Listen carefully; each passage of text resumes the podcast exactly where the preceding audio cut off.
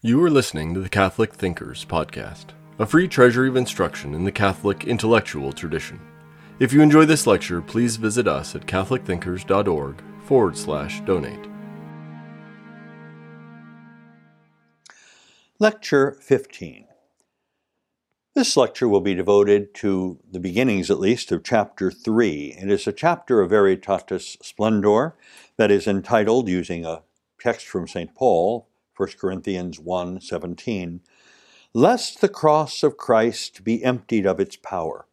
That's a wonderful phrase, and Pope John Paul II uses it as a title for this entire chapter, writing as he does, especially to his fellow bishops, but also to the likes of us, wanting us to understand the significance of this moral theology that we have been studying and the significance for our own lives, for the effect that our freely chosen actions make upon us as well as on those others who are affected, and the way in which we can manage or fail to serve God thereby.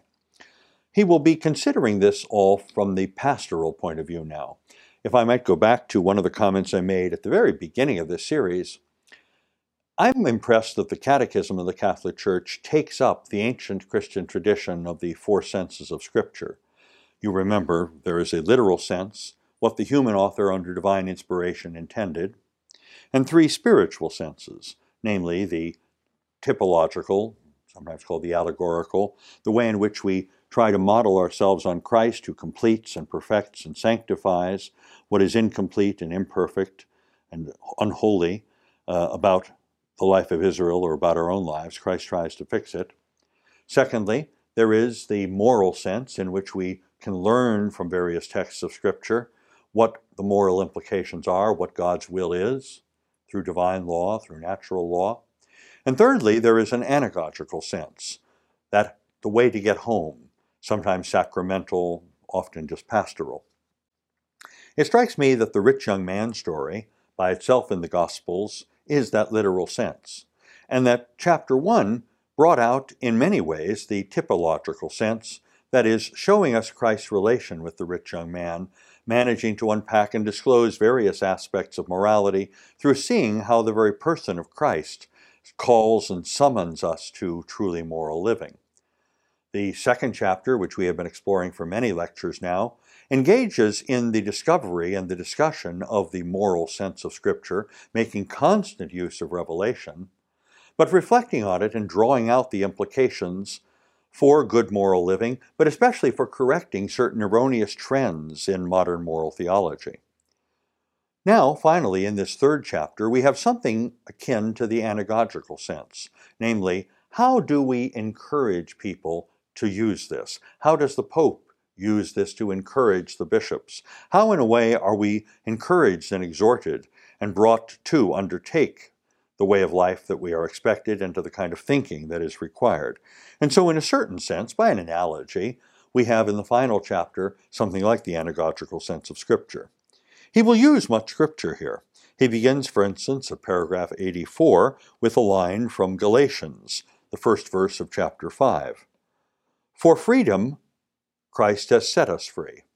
No surprise, given John Paul II, perhaps the most free man of the entire 20th century, one who could see, even in the enforced servitude of his own experience of Poland under Nazi domination and then later under communist domination, who nonetheless could see, even in the most humble work he had to do and the things that he had to undertake and suffer, he could see possibilities, and when he returned 30 years later as Pope and set and unleashed and set loose the revolution, the bloodless revolution that overthrew the whole communist system, he was free to see possibilities where sometimes others could only see the present conditions in their enslavement. He uses as his title for the first part of chapter 3 For freedom Christ has set us free. And what he does is to remind us of that main thesis of Veritatis Splendor. The relation between freedom and the moral law is very much a matter of the relation between freedom and truth. His ethics is built on a certain vision of the truth about the human person, about the truth of God and the way reality is as a whole. And so in the relation between freedom and truth, seeing what the human person really is and how every single human being, without exception, without regard to ability or functioning, is a human being made in the image and likeness of God. That person has a dignity, and to remind people of that dignity will start them on the road to holiness that can come through moral living. But what is the problem? He reminds his fellow bishops in this pastoral chapter that much of the chaos of modern society, much of the confusion on the intellectual and social landscape, comes from a confusion about the truths of human nature, the truths of human personhood. Many people simply do not know who they are, do not know that they are made in the image and likeness of God and are loved by God, and that God wants them truly to be happy with Him in the next world, happy with Him forever in heaven. And by being forgetful of that or not ever having been shown it, they live a life that is confused and often undertake actions that are self destructive. And so, throughout this third chapter, the Pope is making his earnest plea that bishops, priests, that all of us who are attentive to this start talking about it, start focusing and helping other people to understand. It's why I'm so grateful to have this opportunity for this lecture series on Veritatis Splendor, because at least part of the resolution of the problems that we face will come with coming to know and to understand who we are, those who are loved by God because made in His image, so much so that He sent His Son to redeem us. They engage instead in self destructive behavior and in behavior that is often contemptuous of human life. In a way, there's a skepticism there, not knowing and not believing that there is a real meaning to human existence. Likewise, there is a deep relativism that is set in. And here at the beginning of his pastoral chapter, Pope John Paul II weighs in with the bishops and urges them to confront the relativism. He finds in his own version, his own way of stating it, is that a lot of people in our present age are simply no longer convinced that only in the truth one can find salvation. When he says that in paragraph 84, he's making a really remarkable statement.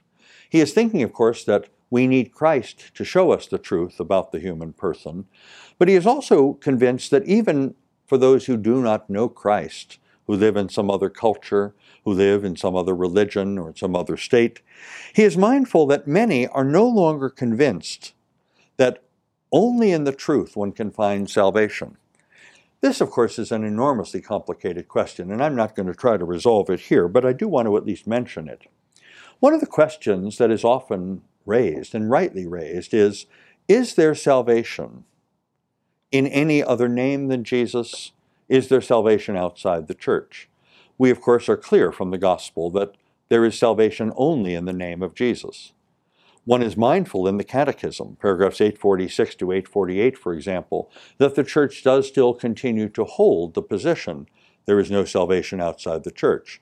But paragraphs 846 to 848 make clear in a very interesting way what we must understand by those lines. Paragraph 846, for instance, directs us to remember what the command of Christ to his apostles and their successors and to all of us is about evangelization. The church must go and spread the gospel to all the world. Christ gave the church a duty, a duty of evangelization, a duty of missionary work, a duty that we may not in any way fail to at least attempt.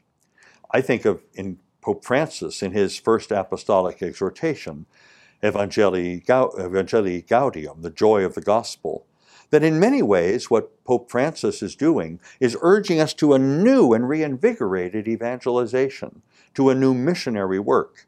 If anything, I think he is trying to counter some of the perhaps unanticipated results of a fellow Jesuit, Karl Rahner, whose idea of the anonymous Christian, in ways that I, I just can't imagine that Rahner envisioned, sapped the missionary energy of the church. If everyone is already an anonymous Christian, why should we bother to go and evangelize them? Clearly, Pope Francis is taking just the opposite stand, remembering and urging the urgency of the gospel, namely that we must go and evangelize all. We must seek their baptism. That's paragraph 846 of the Catechism. But then paragraphs 847 and 848 comment on the fact that God is not bound by the commands that he gives to the church. And this is the Catechism's way of expressing in paragraphs 847 and 848 that if God chooses to save a pagan who has never heard of Jesus Christ, because that pagan is operating according to his own lights in ways that are respectful of morality and the dignity of the person, God may choose to save that person. Interestingly, the Catechism is not presumptuous. It is not saying, therefore, that person will be saved. We don't know that. It is not saying, therefore, that person will be damned. We don't know that. What the Catechism is saying is, if God chooses to save that person because God can know the conscience of that person, then perhaps, as John Paul II has expressed it, there is a truth, and in the truth one can find salvation. I allow that paragraphs 847 and 848 discuss that possibility, not being presumptuous either way. It makes a very delicate statement. What John Paul II, I think, is doing is reinforcing some of that same position that the Council had take, that the Catechism takes and that the Second Vatican Council takes, and insisting that the truth is a truth about man, and that it will be very, very difficult to spot the fullness of the truth about man without the light of Jesus Christ. And so I suspect that what he means in this sentence in paragraph 84 people are no longer convinced that only in the truth can one find salvation. I think he is meaning two things. I think he is meaning truth with a capital T, the truth that is Jesus, as when Jesus says, I am the way and the truth and the life, and only in Jesus as the truth can they find salvation. But in John Paul II's mind, I think, from my reading of Veritatis Splendor, he is very much emphasizing that there is a truth about the person, the human person, because we are made in the image and likeness of God, and that the Word of God is the image and likeness of his Father. We are made in that image, and there is still enough about us that we can at least get some glimmer of the truth, whose fullness will only be radiant with the light of Christ.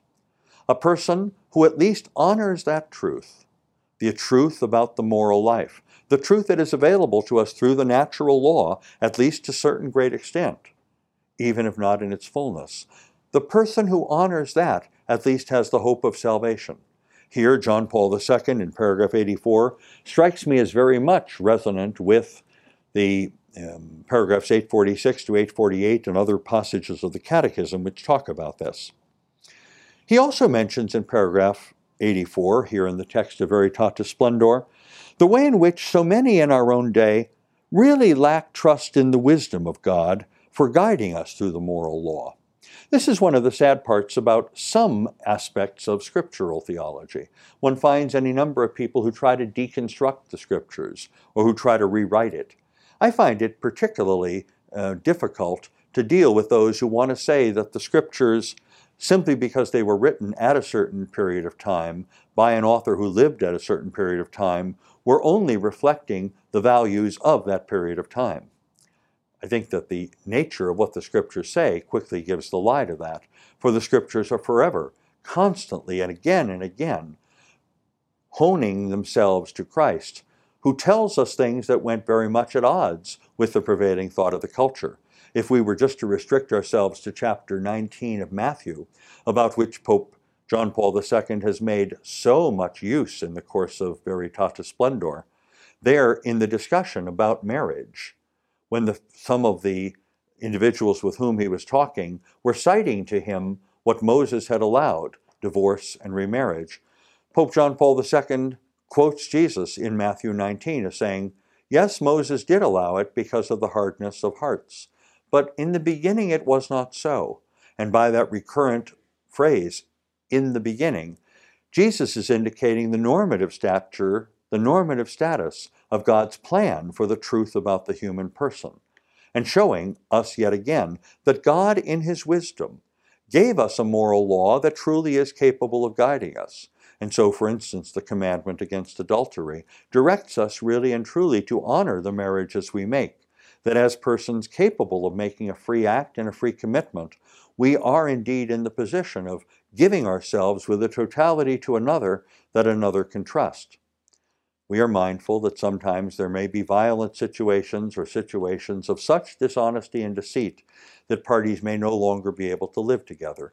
And so we understand the sadness of those who must separate, perhaps even legally separate. And yet there can be no permission to remarry if there was a valid marriage, hence the great care of the annulment processes. Our effort is, of course, to tend to the person and to tend to the weakness of the person, especially the weakness of our freedom and the weakness with which we sometimes make our commitments and our promises. And yet, the dignity of the person resides in precisely the way in which God has made us, with a reason, with free choice of the will, and so we must indeed honor those commitments that were freely and voluntarily made. And the purpose of the moral law is to have us remember that kind of dignity. At paragraph 85, in his pastoral care, Pope John Paul II displays his sense of the Church's real concern with these matters, namely, that the concern that he himself is trying to show in Veritatis Splendor is not only to denounce the errors, he's done that very clearly, but also, and he urges his fellow bishops in this, to help the faithful to form the consciences of those under their care. He wants bishops really truly to have a sense of their magisterial obligations. They are the teaching authority of the church, and the church has not just a right, but a duty to form consciences. If the church were not exercising her various abilities to form consciences, the church would not be doing her duty individual bishops, individual priests. It is why sometimes we must preach in an appropriate way on even the most difficult topics. And to shy away from them always is to be wimpish. Rather, we must find ways to make the truth clear and attractive, because ultimately the truth is the truth and will be persuasive. But in doing so, we must honor the obligations that the Lord has conferred upon his apostles and their successors and all those who would help them in the episcopal ministry. To again buck us up, Pope John Paul II mentions yet another quotation from St. Paul, and I think you'll see how prominent St. Paul is throughout this chapter. Here he's citing Romans chapter 12, verse 2. Let me read it.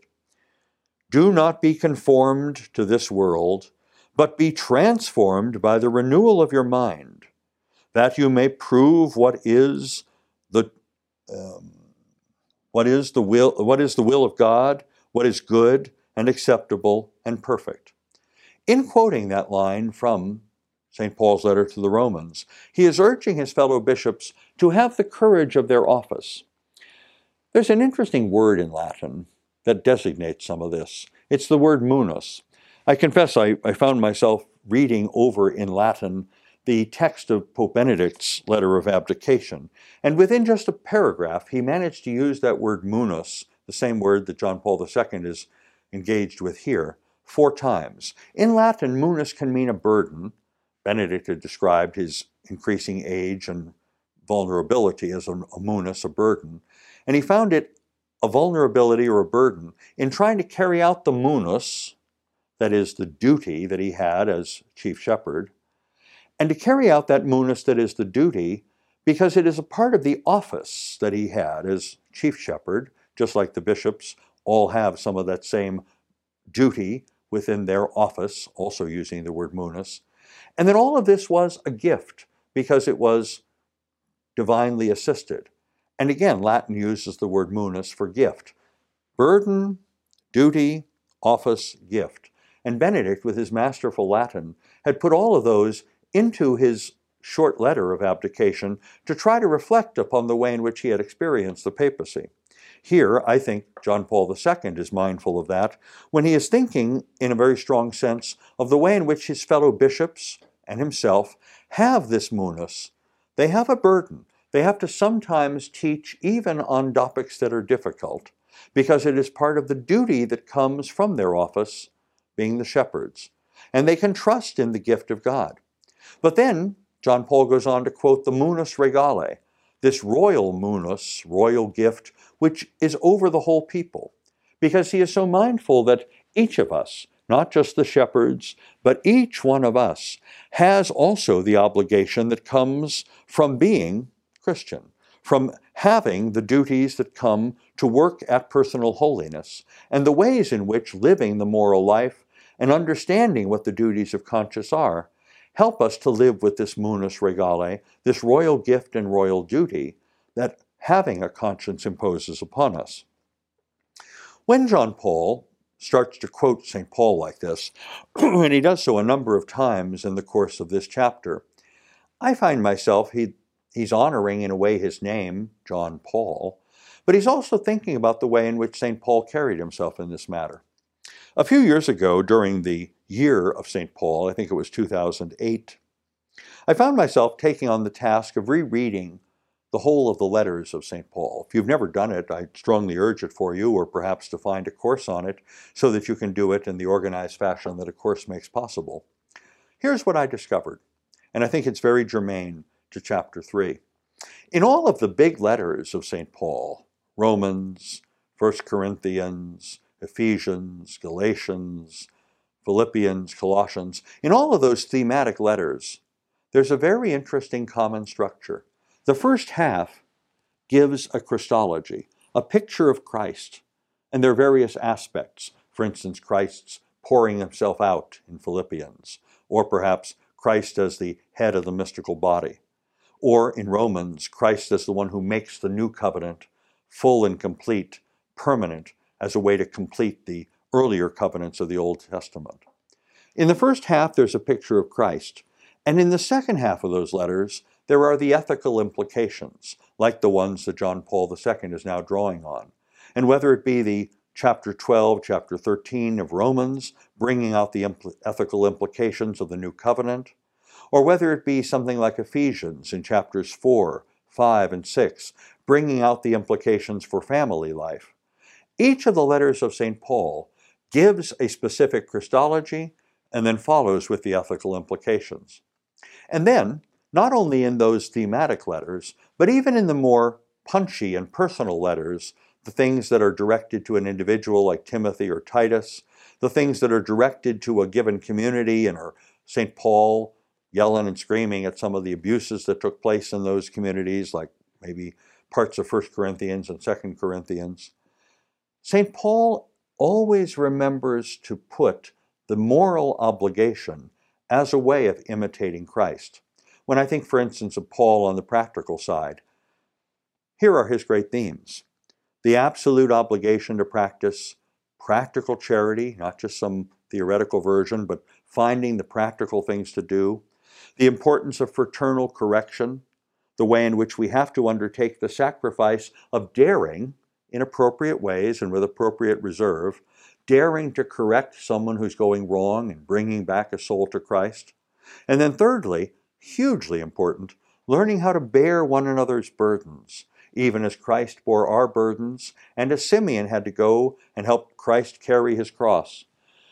Paul, in his very distinctive ways, is urging this practical charity and the various obligations of morality as ways of living out our discipleship in Christ.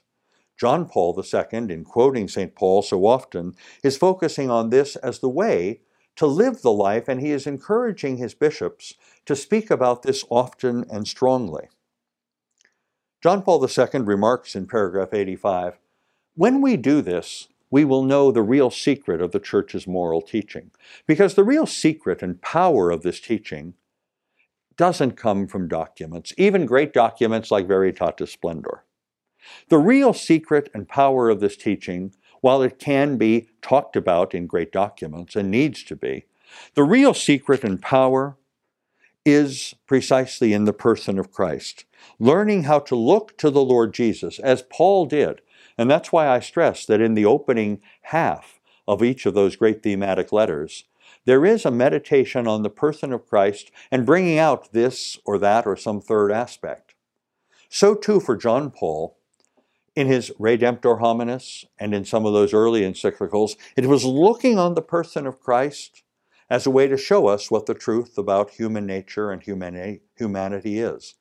This is also the case for us, whether it be that we are engaged in suffering and like Salvifici Doloris, have to look upon the face of the crucified Christ to understand how to suffer, or whether it's a matter of looking on Christ and dealing with the rich young man as we find in Matthew chapter 19 and at the core of the first chapter of Veritatis Splendor. It is looking on the Lord Jesus and especially look upon the crucified Christ. And there, John Paul II urges, there we will find the one who reveals the authentic meaning of human existence and the authentic meaning of freedom to us. When John Paul looked upon that crucifix, on the crucified Christ, what he saw there is someone who is the very epitome of self gift. One who did not need to die for his sins, but who chooses to die for the likes of us. One who is willing to accept all of the humiliations of suffering.